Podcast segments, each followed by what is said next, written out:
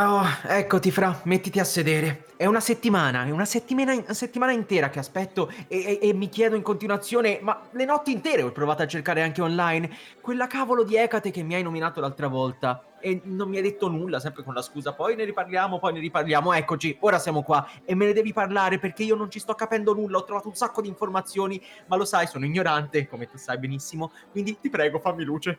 Va bene, dai, assolutamente, però... prima magari ci sediamo un attimo e ci rilassiamo, no? Perché è stata veramente una giornata pesante oggi. Non me ne parlare, io ho un sonno assurdo. Tra l'altro mi sa che stasera non prenderò la mia solita cochina, ma un bel caffè di quelli potenti. Ecco, buono. Allora invece a me prendi qualcosa di un po' più carico. Va bene, corro. Tra l'altro c'è anche il tuo amico al bar, guarda. Speriamo che non faccia casini con i nostri ordini.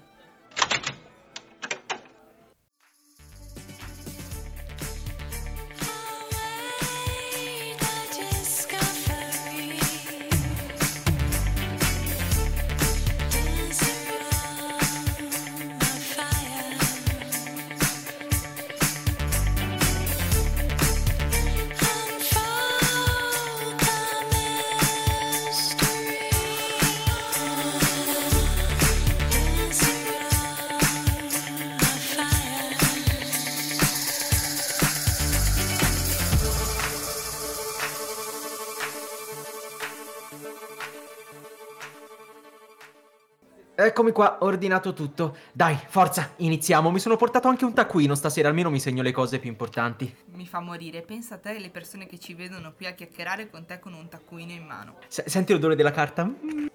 Ah, buono. L'ho presa apposta, quindi ritieniti fortunata e onorata. Assolutamente, anche perché io sono una collezionista di quaderni, quindi mi hai proprio colpito al cuore. No, lo sapevo. Benissimo, allora incominciamo da una cosa che già tu conosci. La scorsa volta ti ho parlato di Circe e della Medea. Ok, ricordi, sì, no? Sì, super eroine della mia vita ormai, sì. Allora, in pratica ci sono alcune tradizioni, cioè in alcune genealogie, si sostiene che Circe e la Medea siano figlie di Ecate. Infatti, tra le varie cose, lei comunque insegna ad entrambe le arti della magia e della divinazione. Ed è anche un motivo per cui si aveva soggezione di loro. Questo perché, ovviamente, derivando il loro potere direttamente da Ecate, erano considerate delle maghe potenti, quindi esperte sia di erbe magiche che di incantesimi, che di tradizioni legate alla stregoneria e quindi al mutare forma. Quindi avevano capacità sia legate al bene che alla distruzione. Immagino che allora questa Ecate fosse una super strega, tipo, cioè... Beh, tu pensa che ti ricordi che appunto la Medea è legata al mito di Giasone, no? Sì, aspetta, Giasone era quello del labirinto. No, non quello del labirinto, quello... Lo sapevo! Quello è Teseo. Quello Teseo è il Minotauro. No, va bene, li confondo, ok, questa la cancello dal taccuino, ok? Giasone è quello degli Argonauti, quello del Vello d'Oro. Giasone... Argonauti, ok, io mi confondo con gli astronauti, ma ok, va bene. Ce la possiamo fare, speriamo, bene. Comunque, allora, nel mito della Medea, Giasone promette di sposarla davanti all'altare di Ecate e chiama la dea come testimone del giuramento. Solo che poi, come ti avevo raccontato, in pratica Giasone lascia la Medea, con cui aveva anche avuto già dei figli, per sposare un'altra donna. Quindi Medea si vendica su Giasone, sul suo lignaggio, quindi sui suoi figli. Non voglio immaginare come. Ma come non voglio immaginare come? Te l'ho raccontato la scorsa volta. Ah, oddio, vedi a cosa serve il taccuino? Terribile. Me lo ricordi? Vabbè, di base uccide i figli. Ok, forse l'avevo rimosso. Uccide la moglie e uccide anche i suoi stessi figli, in modo che Giasone non avesse più una discendenza.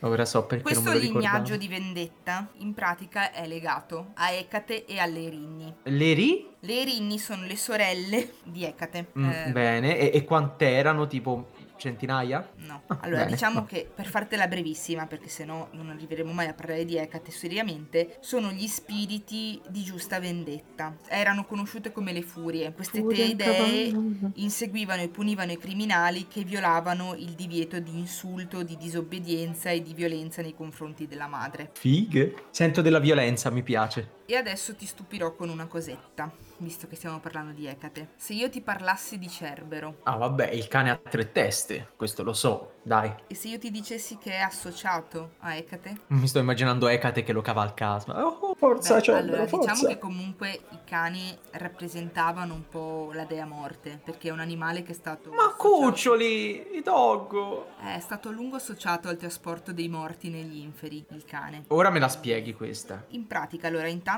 non so se lo sai che... Cioè, non lo so che lo sai. Dai per scontato che non lo sappia? No, non do per scontato che tu non lo sappia, perché in realtà secondo me è una cosa che tu, da appassionato di film horror come me, avrai notato che molto spesso nei film i cani abbaiano alle presenze. Sì, lo fa anche il mio, quindi non ho bisogno di vederlo in un horror. E ogni volta mi si ghiaccia il sangue nelle vene, perché non capisco, cioè non c'è niente e loro abbaiano.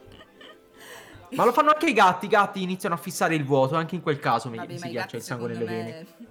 Non lo so, mi danno meno impressione perché lo fanno in ogni caso i gatti. In effetti sono strani. In pratica, proprio per questo fatto dei cani che si sostiene vedano i fantasmi, si è creduto che il cane che ulula la luna sia un annuncio di morte, tanto Dio. Il cane era l'animale sacro legato ad Ecate. Ma si intende anche ai lupi, perché i lupi abbaiano sempre alla luna? No, i lupi non c'entrano niente in questo caso. Ok, meno male. Tra l'altro, proprio questa questione dei cani neri ululanti, si sosteneva che se di notte appunto c'era una comparsa di questi cani, no? Significava che Ecate era presente e i loro latrati annunciavano il suo arrivo. Bello, un po' la musica di entrata, figo. Ma scusami un attimo, riguardo ai cani, no? Non erano visti in qualche modo sempre come collegati alla morte anche per gli egizi? Sì, per gli antichi egizi? Sì, perché erano legati a... Cioè, il cane era legato ad Anubis, il dio guardiano dell'ingresso degli inferi. Sì, che conduceva le anime al mondo di sotto, no? Che era poi una dei ruoli di Ecate. Sì, perché mi ricordavo una maschera funebre egizia con le sembianze del muso di un cane. Per sì, quello. Beh, Anubis è uno degli dei più famosi dei greci. Cioè, dei greci? E dei greci, degli egizi. L'hai detta, questa me la segno! È stato un lapsus. Bene, lapsus numero 1. Che stronzo. Parlando del cane nero, devo assolutamente farti sentire una canzone. Vado subito a vedere se ce l'hanno.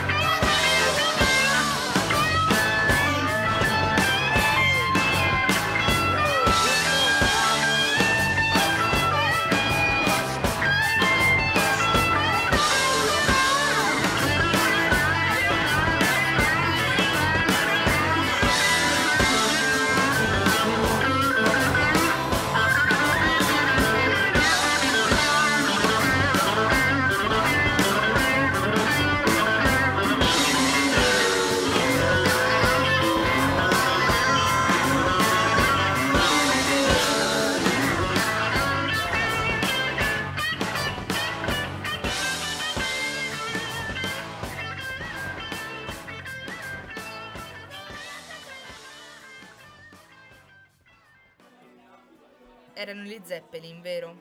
Però questa canzone non la conoscevo. Vedi? Per una volta sono io a insegnare a te. Mamma mia, come ti piace questa cosa? Da morire.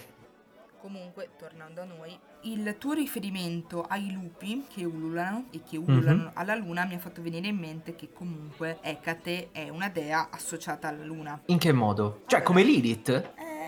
Diciamo, non propriamente come Lilith in sé, però sai che quando abbiamo parlato di Lilith io ti avevo detto che comunque la figura di Lilith poteva ritornare in altre religioni, in altre culture. Sì, mi avevi minacciato in tal senso, è vero. Minacciato, mamma mia, come la rendi male. Beh sì, i toni erano quelli, ma insomma spiegati. Come appunto ti avevo detto, la figura di Lilith ritorna con sembianze e nomi diversi. Noi abbiamo affrontato quello nella cultura sumera e quella poi nella cultura ebraica cristiana. Nella cultura romana una delle dee che potrebbe essere associata a Lilith è proprio Ecate. Ah, bene, ok, segno. Però Ecate, a differenza di Lilith, in realtà questa cosa non te l'avevo detta perché secondo me ti metteva ancora più confusione, però anche Lilith aveva, come dire, tre facce. Era... Anche lei. In che senso? Cioè, in pratica, mettiamola così in modo semplice, molto spesso queste figure che derivano da una tradizione antica e non sempre da una tradizione legata proprio a religioni, cioè come dire, non sono state create apposta per quella religione lì, perché tipo per esempio Ecate non è originaria del Pantheon greco, ma è stata presa da una tradizione precedente. Come Lilith non è originaria della Bibbia. Esatto. Bene. Queste figure, praticamente cosa succede? Si sostiene che Ecate sia una delle più antiche incarnazioni della grande dea Trina, ossia che Trina? Sì, per fartela brevissima, la dea Trina è la grande dea, cioè la dea del Neolitico, quello da cui poi ha avuto origine tutta la... Me ne avevi parlato, no? Non sono sicurissima. Vabbè, dalla grande dea comunque hanno origine appunto una trinità di dee o le dee dei tre volti, che comunque sono legate poi alle questioni della dea madre, anziana, giovane, tutte queste cose qui. Ma ne parleremo in un altro momento, se no poi monopolizziamo e non arriviamo. Va bene, me lo appunto.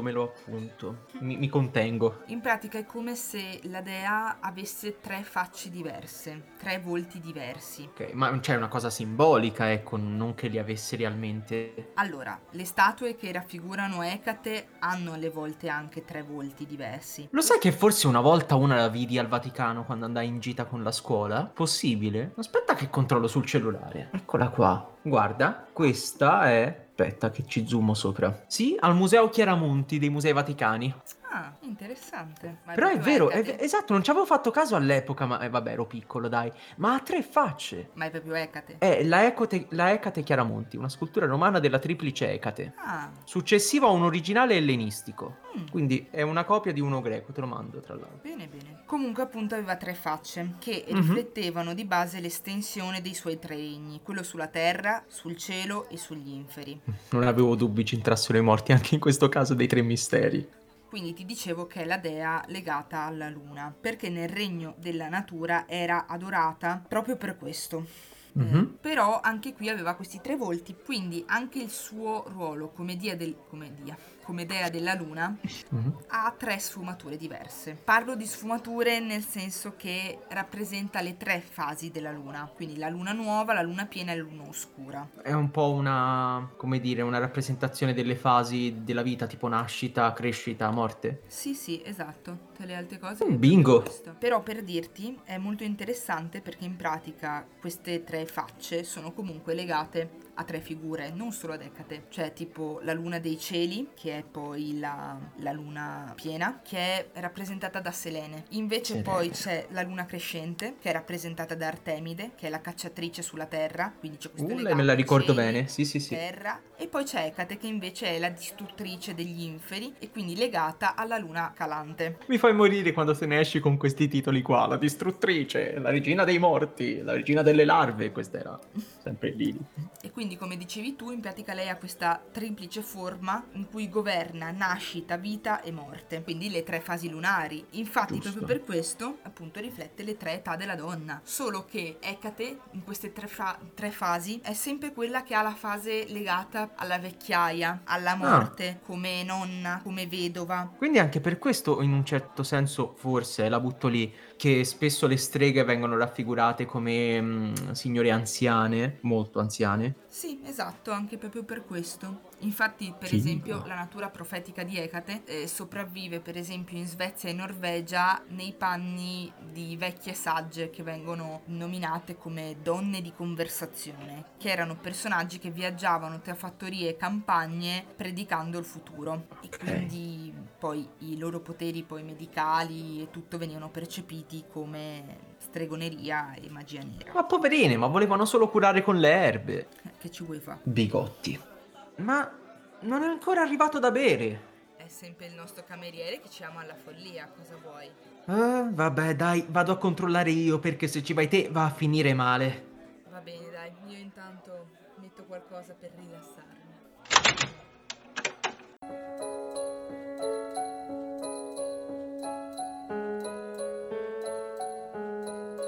Per chi non fraintenda, narra la leggenda di quella gitana che pregò la luna bianca ed alta nel cielo. Mentre sorrideva, lei la supplicava: fa che torni da me.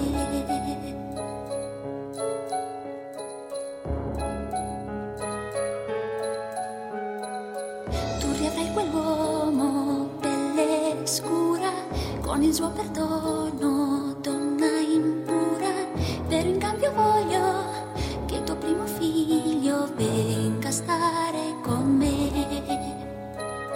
Chi suo figlio immola per non stare sola non è degna di un re.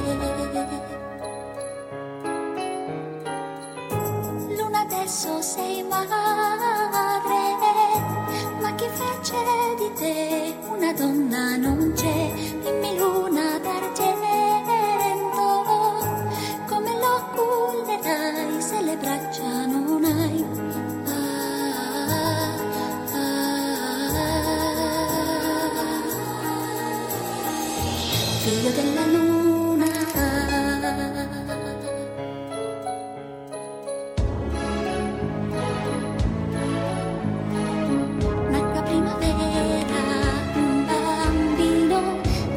Scuro come il fumo, con la pelle chiara, gli occhi di laguna, come un figlio di luna. Questo è un tradimento, lui non è mio figlio, ed io no, non lo voglio.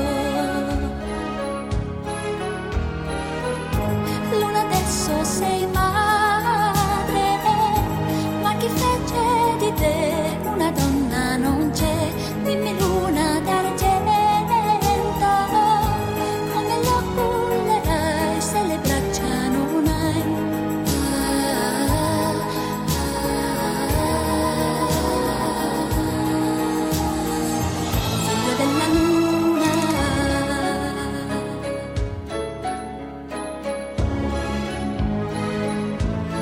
luna. Il gitano folle di dolore, volto proprio al centro dell'onore, l'afferrò gridando, la baciò piangendo, poi la lama affondò. Corse sopra un monte col bambino in braccio e gli lo abbandonò. Luna, adesso sei madre, ma chi fece di te una donna non? Dimmi luna d'argento, come lo cullerai se le braccia non hai? Ah, ah, ah.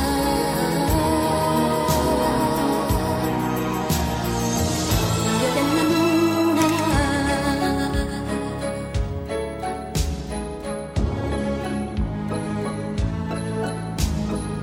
Se la luna piena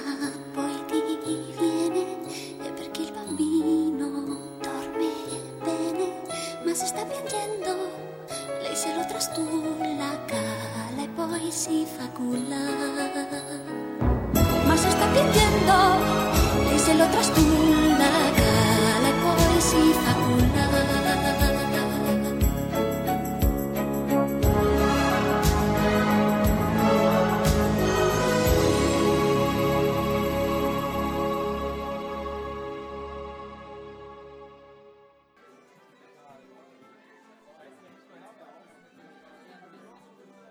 Ecco a voi ragazzi, caffè corretto al Baileys per la signorina e caffè al ginseng per te.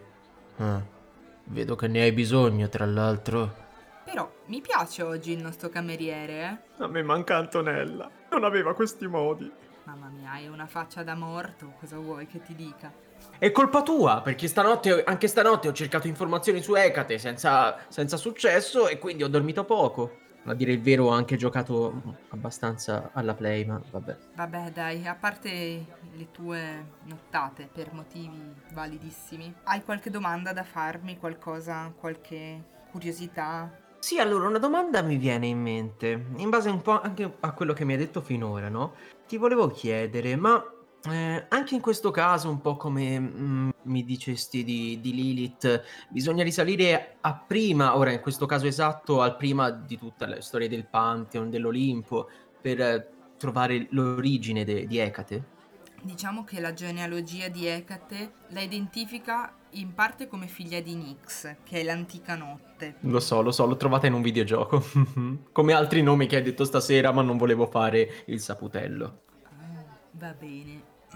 Però diciamo che è comunque una dea quindi preolimpica, che è nativa della Tracia, nella parte sudorientale del paese, quindi le sue origini geografiche la collocano legata quindi alla dea dell'antica Europa. Aspetta, la Tracia sarebbe l'antica Grecia, giusto? O almeno una zona di essa. Una parte della Grecia, ma poi include anche la Bulgaria e una parte della Turchia. Va bene, ok. Cioè, quindi è la classica regione storica che ad oggi non esiste più. Sì, esatto. Non esiste proprio per niente. Comunque, appunto, poi viene inglobata come figura nel Pantheon greco. Diciamo che una storia legata ad Ecate la troviamo nella Teogonia di Esiodo, che è un poeta greco, di cui forse ti avevo già accennato qualcosa. Sì. E lui ci dà come origine di Ecate questa storia, per cui lei praticamente, non so se lo sai, ma prima degli dei greci si sosteneva ci fossero i titani, no? Che sono stati poi sconfitti da Zeus. Sì, questi me li ricordo, perché anche loro li ho affrontati in diversi videogiochi. Avevi sperato che mi dicessi di più, che l'avevi visto su Hercules della Disney, ma non importa. Ovviamente, andavo per scontato. Va bene. La coppia di titani, Febe e Ceo, ha due figlie, che sono Leto, che è la madre di Apollo e Artemide, e Asteria, che è la dea stellata. Asteria si mette con Perse, di cui Ecate era figlia.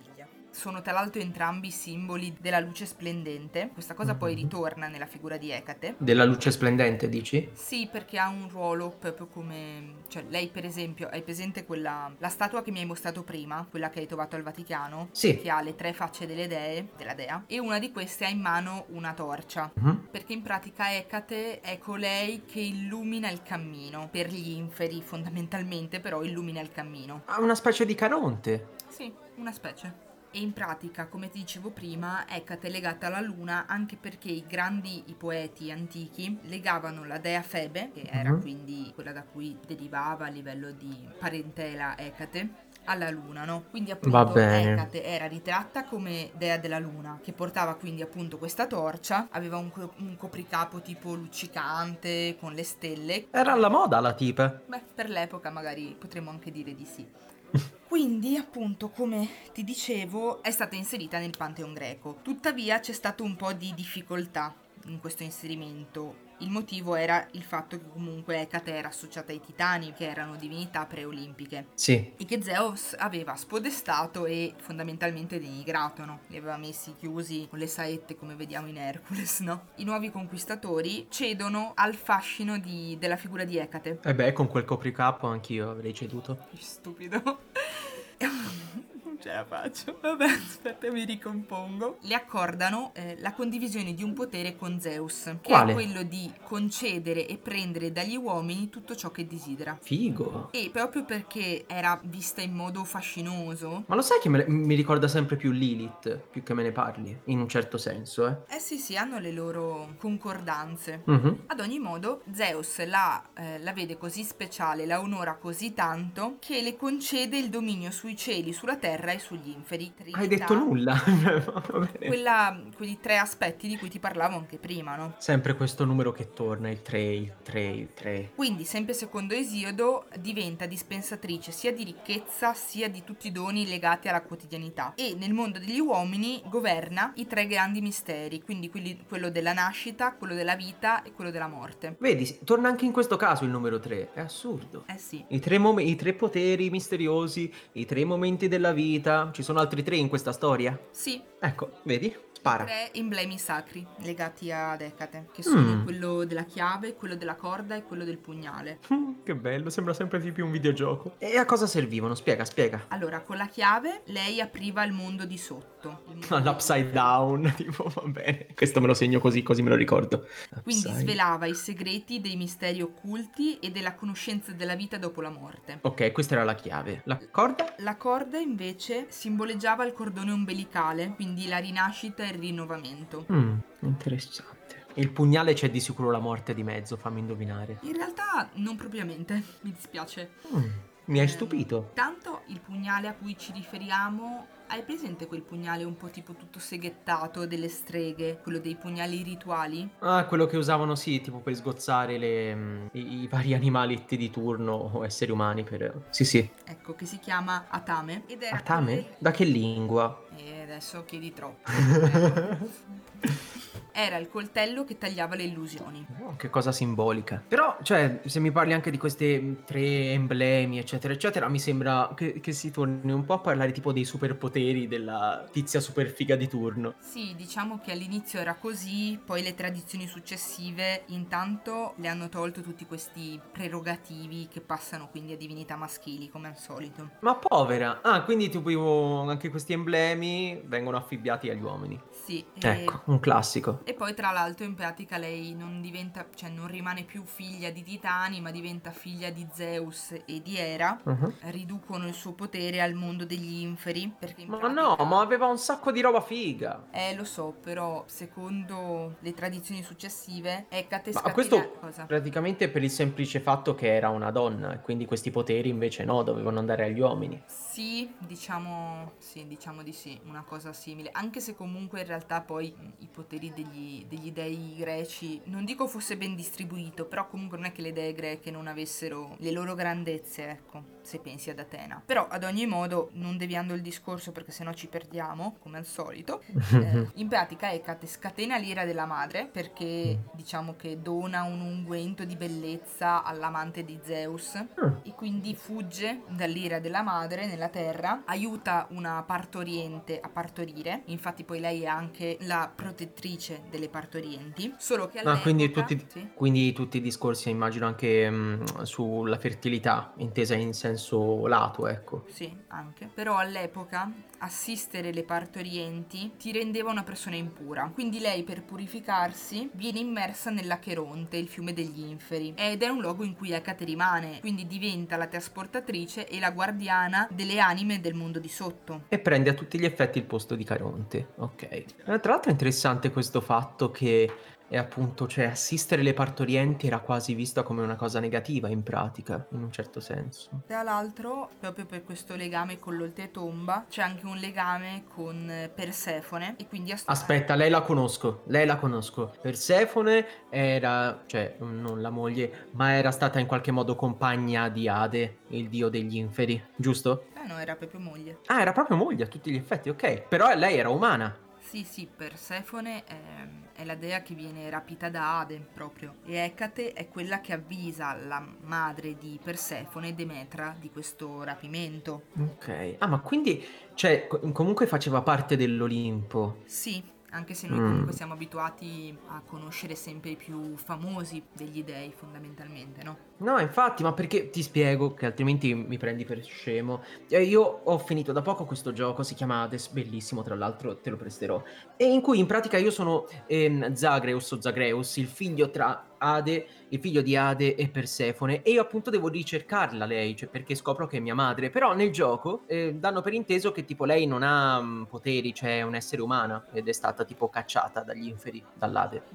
No, in realtà è comunque figlia di una dea, Persefone. Ok, perfetto, quindi comunque... Tra l'altro appunto per questo suo legame con gli inferi, no? Viene vista come una divinità molto misteriosa, quindi alla fine si ha di lei... Come se avessimo poco mistero di già. Sì, cupa e spaventosa, quindi potrai ben capire che nel Medioevo non è stata vista molto bene come dea pagana, proprio perché in qualche modo, se ci pensi, nel Medioevo si ha questa visione dualistica dell'animo umano, che è un po' un campo di battaglia tra le forze del bene e del male. E quindi lei male. Esatto, lei male, quindi viene vista appunto come regina delle streghe, e tutte le persone più pericolose per la Chiesa erano coloro che Ecate proteggeva, quindi le levatrici, le guaritrici e le veggenti. È incredibile, quindi cioè con l'andare dei secoli praticamente è sempre stata vista peggio o sempre con connotazioni più negative. Cioè siamo partiti con l'inizio, cioè a inizio serata in cui comunque me ne parlavi con wow, cioè 1000 poteri, 1000 responsabilità e tutto. Ora andando avanti siamo nel Medioevo ed è praticamente il male puro. Sì, infatti lei veniva vista male perché era un po' come se rappresentasse il potenziale di ogni donna di essere quindi una strega oppure una guaritrice o una chiaroveggente, una medium addirittura. Ecco, la figura della medium, no, già mi avevi detto che comunque era già, diciamo, utilizzata persino dai romani per predire tipo gli esiti delle battaglie, giusto? Sì, divinazione, sì, però... Non è una... Esatto, ecco, non era una figura nata nel Medioevo, ecco, infatti mi ricordavo che me ne avevi parlato. Sì, infatti tipo si potrebbe dire che sono tre fondamentalmente i doni di Ecate. Scusate ragazzi, non so se avete visto l'ora. Ora io devo essere sincero, mi ero anche messo qua ad ascoltare. Complimenti, cioè lei signorina ne sa un sacco. Tu invece coso? Niente. Che capra. Comunque, tornando a noi, mi dispiace dovervi chiedere di sloggiare. Non so se avete visto l'ora, ma stiamo chiudendo. Mi sa che dobbiamo rimandare la conclusione di questa discussione alla prossima volta, insomma, per cause di forza maggiore. Un motivo in più per tornare e vedere se c'è Antonella? Le tue priorità mi stupiscono ogni volta. Lo so. Vabbè, dai. Vado a pagare e tu svegliati fuori con una canzone che magari la smetti di pensare ad Antonella. Subito? Vado a mettere una canzone che mi faccia pensare a lei.